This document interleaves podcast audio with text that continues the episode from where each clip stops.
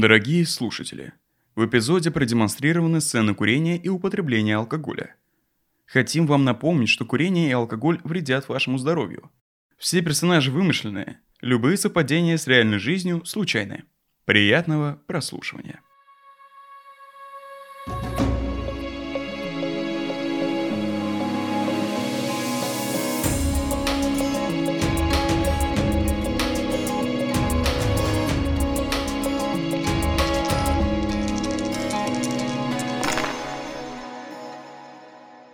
Зоя и Лёва, я рад вас видеть снова. Напомню, что в вашем багаже сейчас находятся табак для выращивания, телефон, антидепрессанты Зои, гитара, набор инструментов, Библия Новый Завет, карта игральная, мыло, две теплые куртки и спальный мешок. Также вы заполучили сигареты, запись разговора с мужчиной-попутчиком, газету и контакты продавщицы и Кости. У тебя, Лёва, 1450 рублей. У тебя, Зоя, 1300 рублей и сигареты. В прошлый раз мы остановились на том, что вы подслушали монолог разговорчивого мужчины из соседнего плацкарта. Вы попытались не поговорить, однако мужчина не дал вам четких ответов. Вы до сих пор не знаете, его ли бейджик вы нашли. К сожалению, ваш диалог был прерван. Вы прошли к своему плацкарту. Сейчас вы находитесь в поезде на пути во Владивосток. Люди вокруг только разбирают свои вещи перед долгой дорогой. Проводница проверяет документы и громко объявляет – Дорогие пассажиры, наш поезд скоро отправляется. Вы тоже устроились на своих местах и подготовили документы. Билетики и паспорт, пожалуйста. Так, Лев э, Елецкий, вы не там сидите. Вообще место 24. За три отсека отседа. Почему вы так невнимательны? Пройдите, пожалуйста, к себе. Игроки, к сожалению, вы будете ехать в разных частях поезда. Поможет вам это или навредит, покажет будущее. Но в течение игры вы можете подружиться с соседями и попробовать поменяться местами. Вы расположились по своим местам. Поезд уже набрал скорость. За окном появились бескрайние поля и редкие деревянные домики. Чашки с чаем приятно позвякивают от тряски. В вагоне стоит тихий гул, слышны редкий смех мужчины и хлопки дверей тамбура. Лева, ты пришел в отсек Зои. Вы решили немного осмотреться, чтобы найти того загадочного мужчину-попутчика. Однако его и след простыл. Вы заметили, что в тамбуре вашего вагона мужчина громко разговаривает по телефону.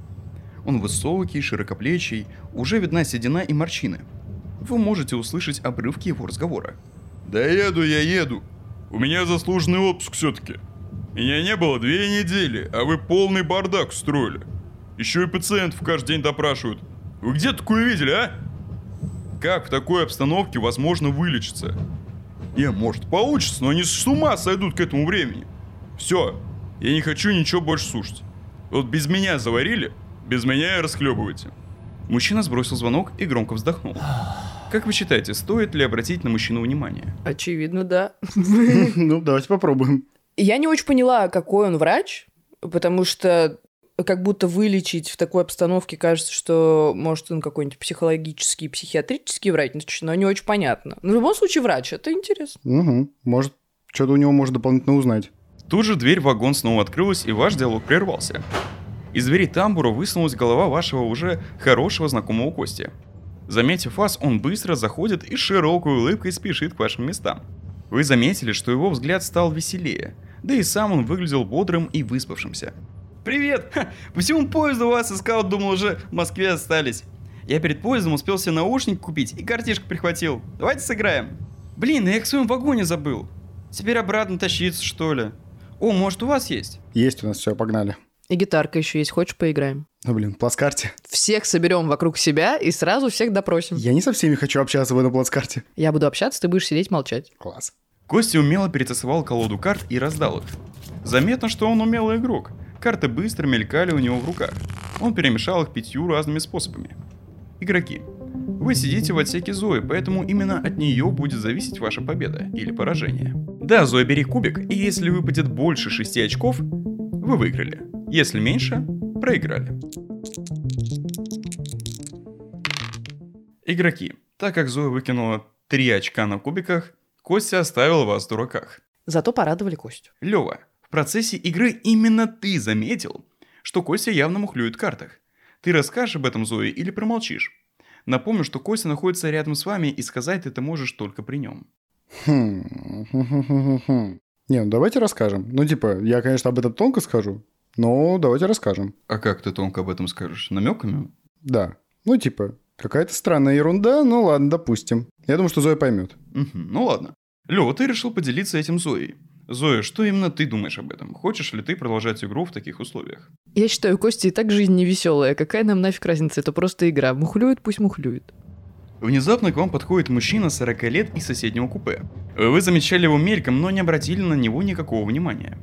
Мужчина показался вам очень добродушным. Он широко улыбается, мелкая неопрятная щетина вместе с бриджами и заношенной футболкой Сочи 2007 создают ощущение доброго простака с вашего двора. Э, молодежь, привет! Че, картишки играете? Че, примите еще одного игрока? Я э, Андрюха. Больше чуть не могу окно смотреть. Вот, фильм на телефон скачал. Но, чтобы не скучать, да что-то он сел. А может, на деньги сыграем? А то что-то неинтересно, как неинтересно. Ну, хотя бы рублей на, на 100. Ну так же, ну, интереснее будет. Зоя и Лёва, у вас есть шанс выиграть деньги. Будете играть или откажетесь? Давай сыграем, Да. только предупредим Костю, чтобы он не мухлевал, а то, мне кажется, добродушный Андрюша ему по башке даст. Да, погнали, поиграем, но с, с условиями. Игроки, вы начали играть карты с Костей и Андреем. Вы видите, как Костя ловко мухлюет, подменяет карты и в итоге выигрывает во всех. Видимо, ваши слова на него никак не повлияли. Зоя и Лёва, вы вместе с Андреем отдаете Косте по 100 рублей. Спустя 5 игр у Кости на руках полторы тысячи рублей. Вы можете рассказать о мошенничестве или промолчать. Не, ну, короче, я скажу такую вещь, типа, в прошлый раз я согласился, что бог с ним, как бы, Костя смухлевал, но, типа, действительно, у него жизнь тяжелая, поэтому, ну, как бы, зачем на это обращать внимание, особенно, когда мы просто играем. Но, как бы, вот, короче, когда начинается вот эта фигня с деньгами, ну, это вот, ну, вообще не очень. Я единственное, что боюсь, ну, то есть, если бы мы были только втроем, норм мы поговорили и все. Но тут есть этот Андрюха, знаешь, самые абьюзерные абьюзеры обычно как раз представляются как супер улыбчивые, добродушные ребята. И я не уверена, что мы хотим при Андрее подставлять Костю. Ну, потому что сейчас начнется, блин, это будет дороже этих полутора тысяч, а они подерутся, еще какая-нибудь фигня произойдет. А получается, у нас, у каждого по минус там 500 рублей, да? Да, А мы можем предъявить Косте, но когда Андрей уйдет. Угу. да, да. Вот, я предлагаю такой так, да, вариант. да, конечно. И потом, если что, заставим Костю прийти к Андрею и вернуть ему бабки. Да, да. Вы решили избежать конфликта и промолчать о мухляже Кости при Андрее. Андрей расстроенно ушел в свой плацкарт. Костя остался с вами. Блин, ребят, спасибо, что не сдали. Вот вам ваши деньги и выигрыш. Мне они не нужны, я ради азарта играл. Костя отдал вам по 700 рублей каждому. 500 рублей ваши и 200 рублей выигранные у Андрея нечестным путем. И они теперь в вашем багаже. Как вы думаете, обман стоит того, чтобы остаться в плюсе? Очевидно, нет. Нет, Пошли, нет, пошли Андрюхе возвращать да. все. Вы вернули деньги Андрею, но скажете ли вы что-то Косте или самому Андрею? Но Андрею явно нет, мы не скажем, типа, что э, деньги были нечестным путем выиграны. А вот Косте, ну, Надо только придумать, как Андрею сказать, и не говорить про мухлёж. Я не очень понимаю пока. А Косте, ну, блин. ну просто сказать, что, чувак, ну мы просто играем. Типа, если ты не готов, то давай не играть. Ну, Не, я бы спросила, зачем? Ну, в плане азарт, можно в азартную игру играть не мухлюя. Короче, может, мы разделимся, я пойду к Андрею, а ты Косте? Ты меня, как обычно, да, на эмпатию поставил? Да. Ну, давайте, да. Нет, ну ты просто, очевидно, лучше с этим справишься. Лева, ты пошел к Андрею, а Зоя ты осталась с Костей. И решила ему сказать, что так, в общем-то, делать нельзя, и вы вернете деньги Андрею. Что ты ему скажешь? Костя, братик, а зачем ты это делаешь? Ну, то есть, мне кажется, что азарт и какие-то эмоции можно испытать и не мухлюя, или все дело в риске? Да, ну... Ну и выставили меня дебилом, конечно. Ну я... Ты что, мелкий, что ли? Я просто же хотел... Мне вас вообще ничего не надо. Играйте как хотите. Костя явно хотел рискнуть. Вы не потеряли деньги, но испортили отношения с ним. В то же время Лева пошел к Андрею. Как ты ему объяснишь, каким образом ты вернешь ему деньги? Я, наверное, подойду и просто скажу, что что-то, ну, по- поиграли, хватит. Вот твои деньги, там, типа, Костя нам тоже вернул, давай забьем. Потом, если что, потратим в вагон-ресторане. Он поблагодарил Леву, пожал ему руку и сказал приходить, если снова захотят играть. Зоя и Лева. Я, конечно, должен быть беспристрастен, но мне интересно. А вы сами мухлевать умеете? Или вас не беспокоит возможность оказаться в дураках?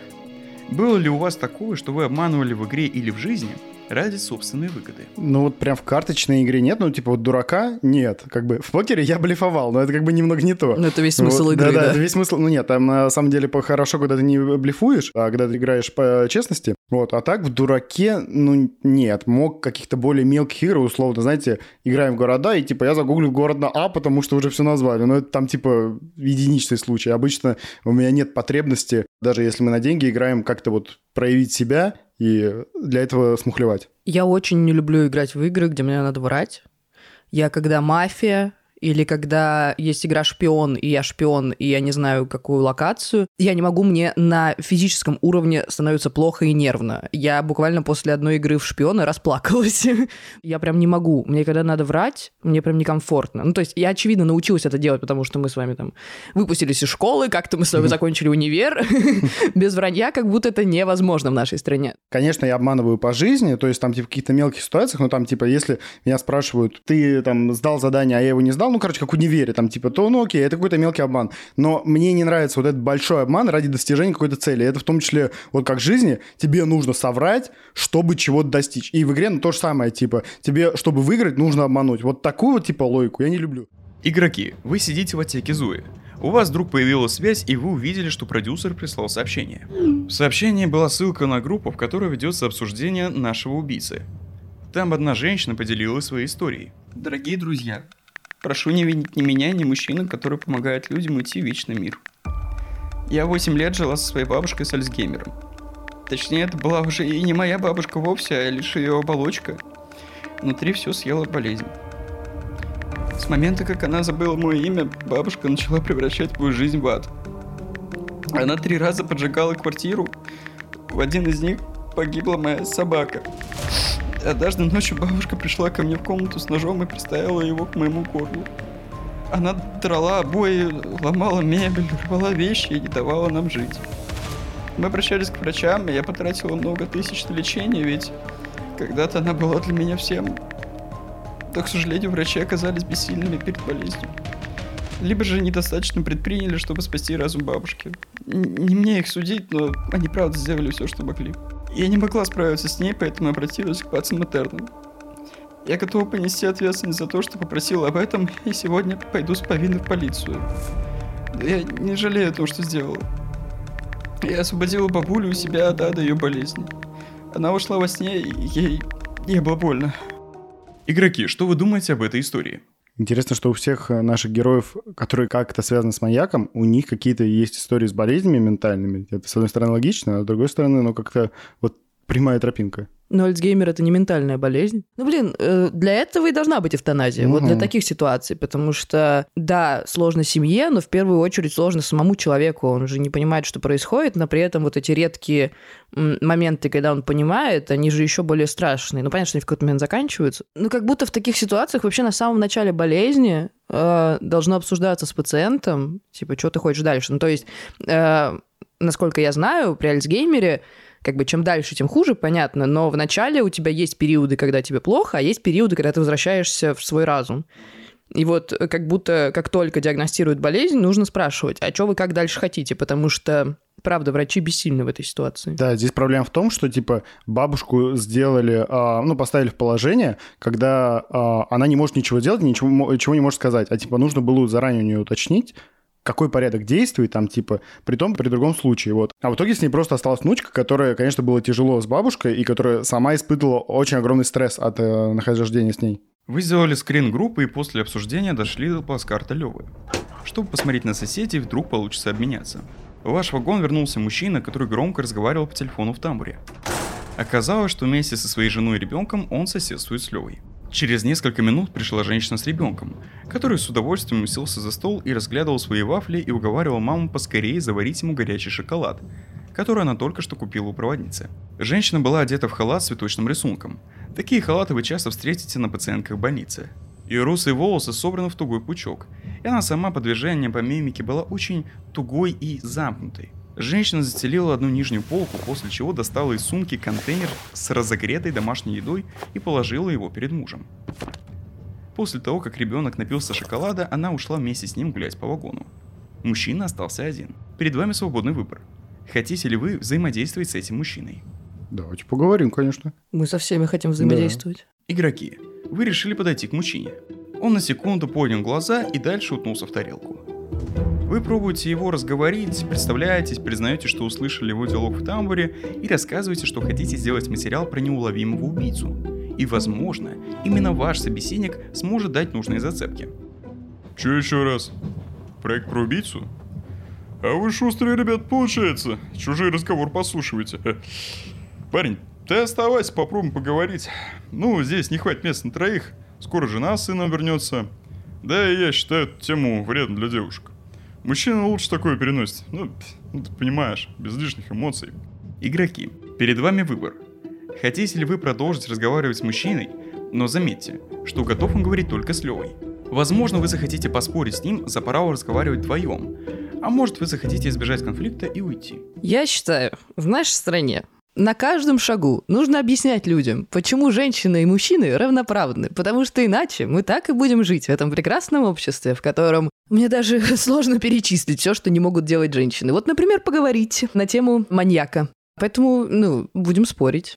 Лев, у тебя есть возражения на эту тему? Не, слушай, я, я полностью за то, чтобы, типа, разговаривать на такие темы, но я просто, короче, сейчас думаю, типа, насколько мужчин нормально на них отреагирует. Типа, что Ну, нам важнее, посмотрим. добиться конечную цель или поспорить с ним? Ну смотри, я считаю, чтобы изменить мир, нужно на каждом шагу, когда ты можешь это делать, разговаривать. И мне кажется, там мы в той же ситуации в стране, в том числе потому, что мы перестали разговаривать со своими родственниками, объяснять и просто игнорируем там какие-то политические, социальные проблемы.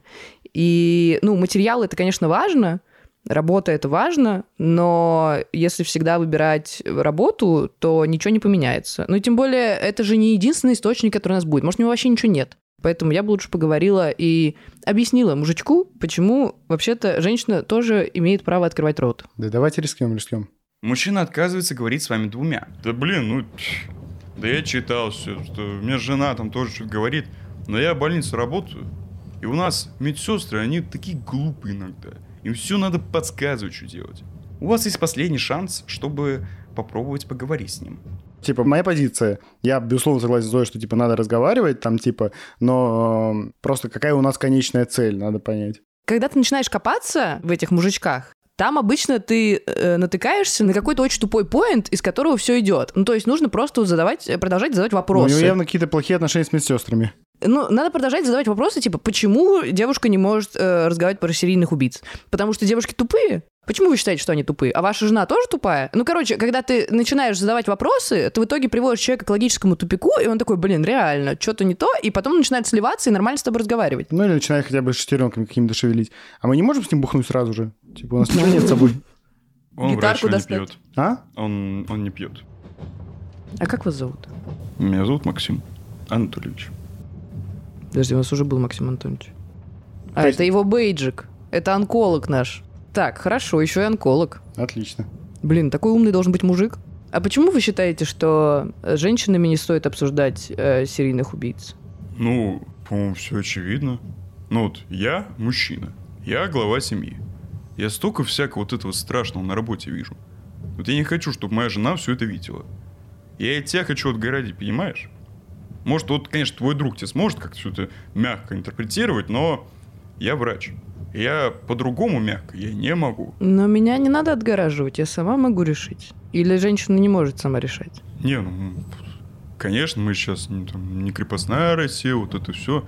Я просто вот, я не хочу. Понимаешь, вот я не хочу на себя брать ответственность. Может, я там психику попорчу, еще что-нибудь. Вот пусть, вот друг твоему я расскажу, он, видишь, мальчик крепкий, он справится с этим, мужчина должен с таким справляться. Захочет, расскажет тебе. Вот пусть он ответственность берет. Я не хочу. Что-то мне очень нравится история быть посредником, конечно, таким. А почему за меня должен брать ответственность мужчина? Я сама не могу за себя ответственность взять? Ну, слушай, ну, вот вы же меня спрашиваете. Вы хотите, чтобы я вам что-нибудь рассказал? И вот я ответственен за ту информацию, которую я вам дам. И вот ты это услышишь, я за это ответственный. Мне не хочется это говорить. А вот за него не страшно, он вынесет. Слушайте, все, ну вы меня не переубедите. Я живу уже, э, как вы вдвоем вместе взятые. Меня сколько там пытались переубедить на работе. Меня не переубедите. Так что, ну, сами решайте. Вам надо, не надо. Давайте сами, что. Короче, давай, давай спросим. Будет очень обидно, если он ничего не знает. Вот. Ну, То типа. есть ты решил остаться один с ним, или вы решили уйти? Ну, в любом случае, это мой плацкарт, я там когда-нибудь один останусь. Лева, ты остался один на один с мужчиной. Зоя пока вышла отдохнуть. Зою выгнали из ситуации.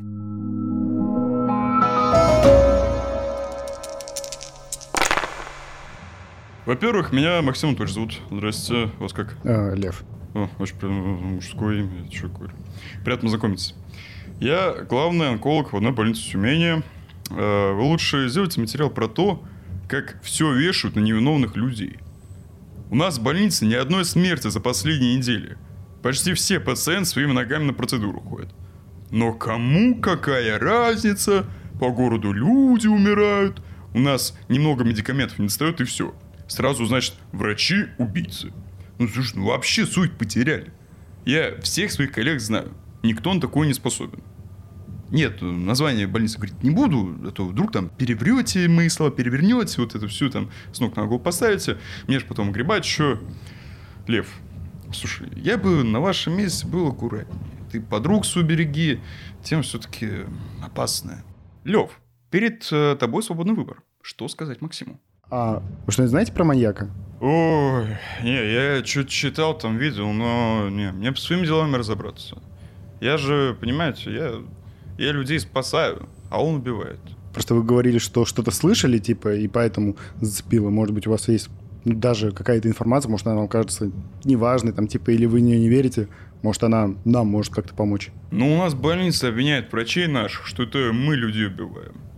А из-за него или не из-за него, я не знаю, поэтому и не лезу. У меня задача простая. Есть человек, он уже вот на тот свет идет, его хватаю и обратно тащу.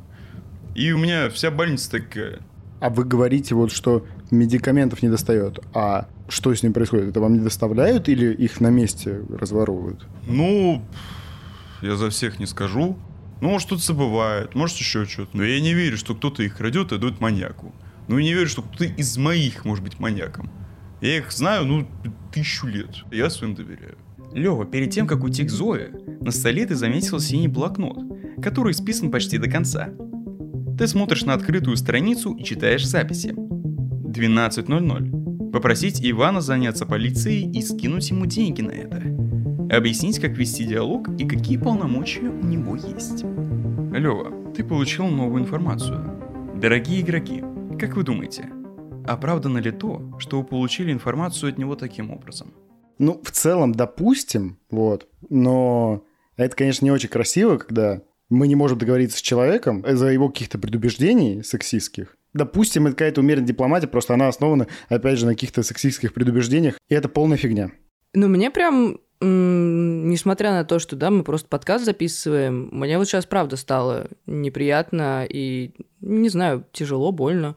Ну, потому что я посильнее многих мужичков буду. И, типа, делаю очень много своей жизни, ответственно за себя, за свою семью, и за своих друзей, и за свою студию. Но почему-то, потому что у меня нет одного полового органа, все еще кто-то осмеливается говорить, что я что-то не могу. И это отвратительно, и так не должно быть. Поэтому, да, но как бы приходится как-то учиться с этим жить и пытаться переубедить там, где ты можешь, а где ты не можешь, просто проживать эти эмоции и понимать, что это не про тебя, а про человека. Ну, круто, что ты хотя бы попыталась с ним как-то поговорить и в адекватном э, диалоге. Не, я буду пытаться говорить каждый раз все равно. Жена и ребенок Максима появились в вагоне. Хотите ли вы попробовать с ней поговорить? А я есть в вагоне еще? Или меня выгнали на другую часть света? Нет, вы встретились, и вы уже находитесь там вместе. Ну давайте посмотрим, как эта бедная женушка живет. Перед вами стоит симпатичная женщина средних лет с кругами под глазами и морщинами. У нее очень спокойный голос. Здравствуйте, ребята, я с ребенком, поэтому не могу говорить. Женщина с ребенком ушла к мужу. Вы видите, как он злобно смотрит на вас и что-то говорит жене. Через мгновение мимо вас Максим за руку уводит жену в тамбур. Пока родители в тамбуре, мальчик лет пяти в комбинезоне и сандалиях играет со своей игрушечной собакой на колесиках. Когда он в очередной раз отталкивает ее, игрушка подъезжает под вашу полку и застревает там. Мальчик в растерянности ходит от купе к купе и глазами ищет собаку. Вы можете ему помочь. Ну поможем, конечно, мальчику, ему и так тяжело с таким отцом-то живется. Да. Вы подозвали мальчика и сказали, что его игрушка тут. Спустя пару минут получается извлечь ее из-под полки. Мальчик нерешительно подходит к вам и встает около полки, заложив руки за спину и немного покачиваясь вперед-назад. Вы вытираете игрушку и возвращаете ее хозяину. Мальчик не уходит, непонятно, чего он хочет. Вы бросаете кубик. Он решит, как вы продолжите общение с ребенком. Если вам выпадет больше 6 очков, то вы сможете поговорить с ним. Если меньше, он уйдет. Лёва, в прошлый раз кидала Зоя, в этот раз честь кинуть кубик выпадает тебе. Ну, допустим. Ровно шесть. Это уже третий раз, по-моему. Каким-то магическим образом в нашей игре вновь у вас выпадает ровное нужное количество очков, и вы решаете поговорить с мальчиком. Вы представились мальчику, Я Зоя, привет. Лева. Я Степа. Спасибо большое, что достали игрушку, а то папа бы сильно ругался. Он серьезный человек, врач, и говорит, что всегда надо быть внимательным своим вещам. Сейчас вы можете воспользоваться шансом и узнать, в какой больнице работает его отец. Возможно, это поможет вам в будущем. Если вы бросите больше 7 очков, то сможете спросить его об этом. Если меньше, он попрощается и убежит к своим родителям в тамбур. А тебе не кажется, что это как-то неэтично у ребенка вытаскивать информацию? Ну Можно да, просто с ним такое. поболтать и поиграть в игрушки. Я бы с ним даже играть не стал, потому что с чужими детьми какая-то, ну, странная история. Лев, если у тебя педофильские наклонности, то да. А в целом это Нет, нормально. Нет, это, нет, это общество. Это общество есть э, подозрения и вопросы. К тебе?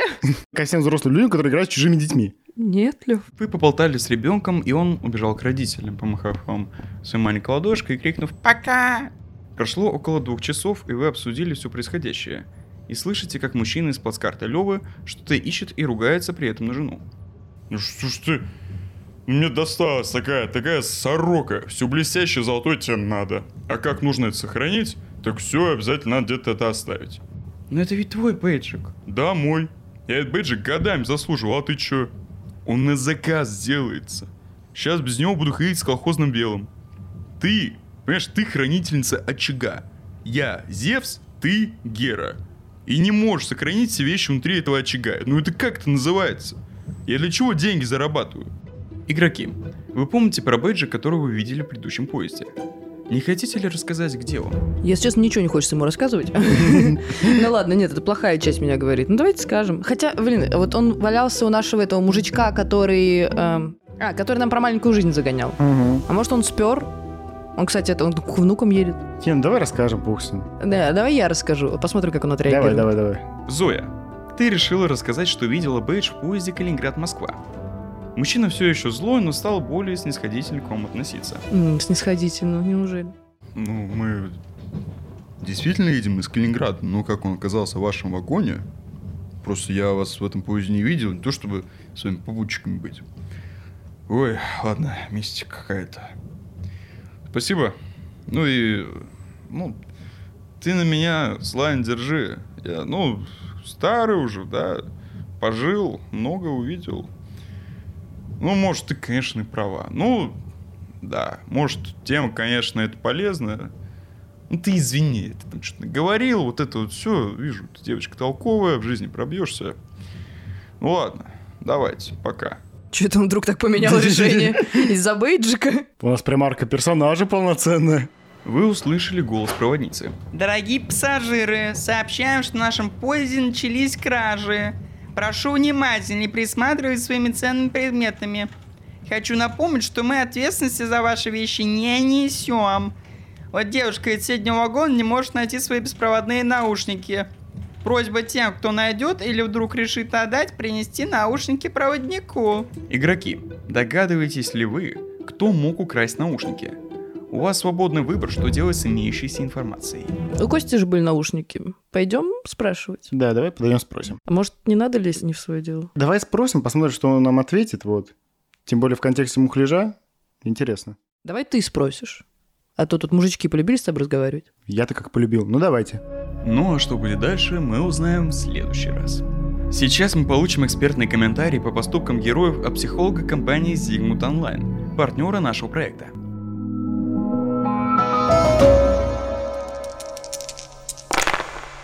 Я оставляю свою роль мастера игры и передаю слово психологу-психоаналитику Елизавете Горловой, сотрудничающей с сервисом психотерапии Zigmund Online. В сервисе работают более тысячи психологов из разных подходов. Психоанализ, экзистенциальный, гештальт и другие. Если не понравился психолог, скажите поддержке об этом. И Зигмунд Онлайн подберут вам другого специалиста. Каждый из специалистов имеет дипломы о высшем психологическом образовании, сертификаты для ведения психотерапии, регулярно проходят супервизии и личную терапию. Занимайтесь онлайн из любой точки мира в удобное для вас время. А с нашим промокодом 2 стула вы получаете максимальную скидку 30% на первую консультацию. Стоимость составляет всего 1950 рублей. Переходите по ссылке в описании к этому выпуску или вводите промокод вручную на сайте. Добрый день. Сегодня день насыщен событиями и информацией. Давайте попробуем проанализировать, что же происходит в поезде с нашими героями. Ну, для начала, наверное, пропустим телефонный разговор в тамбуре. Он пока несет больше информативную составляющую. Костя, наш первый попутчик на сегодняшний день, предстает перед нами в новом поведении. Живой, интересующийся, предлагающий. Согласитесь, он все дальше и дальше уходит от образа депрессивного человека. Перевоплощается, хотя свои действия не репетирует. Мы стараемся придерживаться нашего первоначального представления и стараемся не замечать новые факты, которые бы противоречили уже сложившемуся мнению. В социальной психологии это называется эффект знакомства с объектом и сопричастности с собой. Помните, у Зои диагностирована депрессия. Костя говорит, что у него она тоже есть, и Зоя включается в процесс. И сейчас Зоя говорит, что она будет разговаривать с Костей, есть внутреннее ощущение понимания и сопричастности с Костей, хотя реально она его не знает и почти не разговаривала с ним. Позже мы сами с вами слышим, да, мнение Зои об обмане. Она очень чувствительна к обману. Лева тоже испытывает симпатию Кости. Это может быть частью его эмпатии, хотя он ее отрицает. Костя говорил, что хочет умереть, и Лева ему сочувствует. А может быть, здесь еще какой-то перенос личный. Такой эффект ошибки выбора. Сделав выбор однажды, нам сложно от него отказаться. И тогда Леве становится сложно сказать Кости, что ему не нравится его поведение. Хотя Леву самого, да, такое поведение крайне не устраивает. При этом обратите внимание, что Зоя очень лояльна Косте. Заметьте, они начинают его защищать. Даже перед Андреем. Причем позже, чуть-чуть позже, мы увидим, что сама Зоя отстаивает свое право нести ответственность за свои поступки. А тут в отношениях с Костей она как будто занимает вот эту родительскую позицию, защищая Костю от последствий его действий. То есть она не видит в нем взрослого человека. Она вот видит человека, которому нужна помощь. Так как э, мы в этом эпизоде столкнулись с разноплановым поведением Кости, позвольте его немного прокомментировать. Поведение Кости мы можем с вами назвать мошенническим. Мошенническое поведение – это не врожденное, это приобретенное поведение, которое вырабатывается вследствие внутренних потребностей, воспитания, жизненного опыта. Иногда нам кажется, что мы умнее других, и именно этим пользуются мошенники. Они очень адаптивны, хорошо считывают информацию по микромимике и нашей реакции – театральны. Постоянно находятся в процессе мышления, продумывают последствия и избегают личностных конфликтов, если они им не выгодны. Помните э, взрыв такой агрессии у Кости, когда Зоя стала говорить ему, что ей не понравилось его поведение? Такие люди обычно эгоистичны, замкнуты по своей натуре. Чтобы это было менее заметно окружающим, они принимают алкоголь или наркотики. Зоина спасительная миссия продолжается. Она не заканчивается непосредственно этой игрой с деньгами. Сначала она говорит, что надо заставить Костю самому вернуть деньги. Но потом буквально через пару слов она говорит, там мы сами вернем. И отправляет уже туда Леву. То есть Костя нигде не сталкивается сам с последствиями своего поведения, потому что ребята его оберегают. И такое поведение у окружающих нас людей, оно нередко. Далее у ребят появляется мобильная связь, и они получают сообщение от своего продюсера. Мы слышим с вами очень грустную историю, которую присылает женщина. Женщина, которая поделилась своей историей, что воспользовалась предложением маньяка, ну, в отношении своей бабушки. Ну, помимо моральных норм, давайте посмотрим с психологической точки зрения на ее поступок. Болезнь Альцгеймера как и другие нейродегенеративные болезни, меняющие мышление и поведение, это сложное испытание для родных и любящих людей. Сознание больных меняется, чувство реальности изменяется, появляются различные бредовые и галлюцинаторные состояния.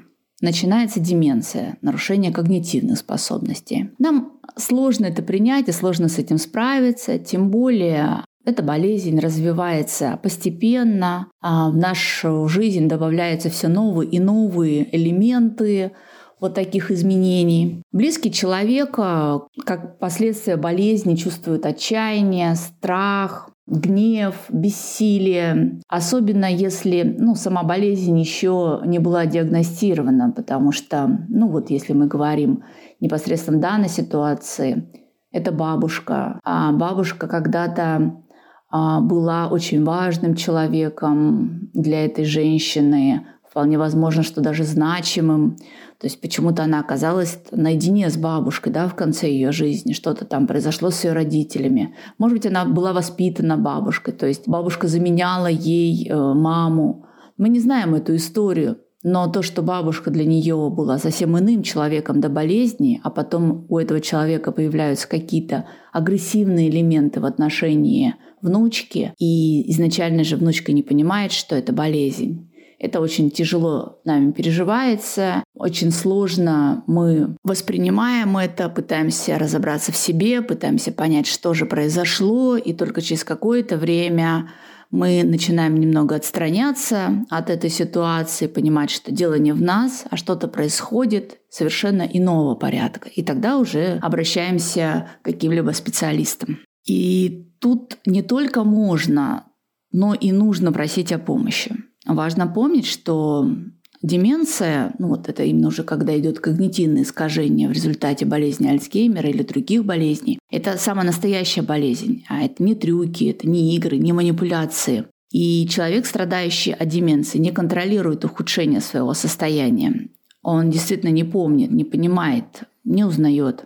Следует обратить особое внимание, что эти явления не являются частью обычного процесса старения. То есть это болезнь. То есть не все пожилые люди этим болеют, и не всегда эта болезнь является болезнью пожилых людей. Официально считается, что такая болезнь, как болезнь Альцгеймера, она не лечится. Но есть медикаментозные различные средства, которые снижают агрессию, снижают вот такой эффект от э, болезни. Также есть люди, которые специализируются на уходе за такими больными, и следует обращаться к ним. Если же нет возможности воспользоваться такой помощью, то очень важно давать себе возможность отдыха и психологической разгрузки. А иначе может наступить такое состояние отчаяния, которое вот мы увидели у этой женщины. Вот этой крайней безнадежности, ощущение безвыходности. Ну и это, конечно же, может привести к тем поступкам, а, за которых мы будем нести еще очень долго ответственность. После вот этой сложной темы ребята начинают обсуждать эвтаназию, вернее, Зоя поднимает этот вопрос. И здесь, да, создается такая очень сложная этическая проблема, потому что, ну, по Основному принципу эвтаназии решение о смерти должен принимать сам страдающий человек. А люди с такими заболеваниями, они не страдают. И вследствие когнитивных нарушений не могут принимать такое решение. А вот страдают их близкие. Ну, то есть это уже такой более этический вопрос, чем психологический. Хороший поворот сюжета. Я оценила мастера игры, это Максим Анатольевич. Нам сесть он предстает совершенно другим человеком. Но не тем, или вернее, а не тот, на которого мы подумали вначале. Такая логическая ошибка называется предвзятость подтверждения. Мы ищем информацию, которая подтверждает наши уже первоначальные знания и позицию. Да? То есть э, вот был человек на этом месте, вот валяется бейдж. Мы соединили два вида информации в одном. Сами видите, да, это может иметь разрыв с реальностью. И ВКонтакте с этим Максимом Анатольевичем поднимается одна из острых и популярных тем в последнее время – защита женщинами равноправия. При этом, обратите внимание, тема поднялась не от женщины, а именно от мужчины. Как будто один взрослый может решать за другого вопросы его ответственности. Мы уже сегодня сталкивались, да, с этим? Мне нравится, как аргументирует свою позицию Зоя. Немного с иронией, но в целом без агрессии и напора. Максим Анатольевич, по сути, показал свой комплекс превосходства. Это проявляется в таких чертах характера, как воинственность и враждебность по отношению к окружающим, нетерпимость, самоуверенность, постливость какая-то, полная убежденность в своей правоте. И мы видим это и в дальнейшем его поведении, да, то есть он говорит какими-то постулатами, которые, ну, типа нельзя оспорить, и его жена не оспаривает их. Интересно, что Лева сначала соглашается с Зоей, что если вести разговор, то надо вести его совместно. Но потом поддается на этот подсознательный сигнал, идущий от Максима Анатольевича. Мы избранные, мы особенные, нам дана тайна. Такое чувство сопричастности с другим, кто нам интересен по той или иной причине чье превосходство мы признаем. Лева поддается на такого рода манипуляцию и остается слушать. Зоя реагирует, но заметьте, не агрессивно. Может, привыкла, а может, просто характер такой. Мне кажется, что у Зои такая хорошая, устойчивая, взрослая позиция. Вот, это то, что я хотела прокомментировать сегодня. На сегодняшнем диалоге э, был еще большой вопрос обмана. Но Давайте обман оставим на следующий раз и посмотрим, будет ли меняться отношение к обману у ребят впоследствии. Большое спасибо нашему эксперту за такой подробный анализ героев. На этом третий выпуск подошел к концу. Всем пока!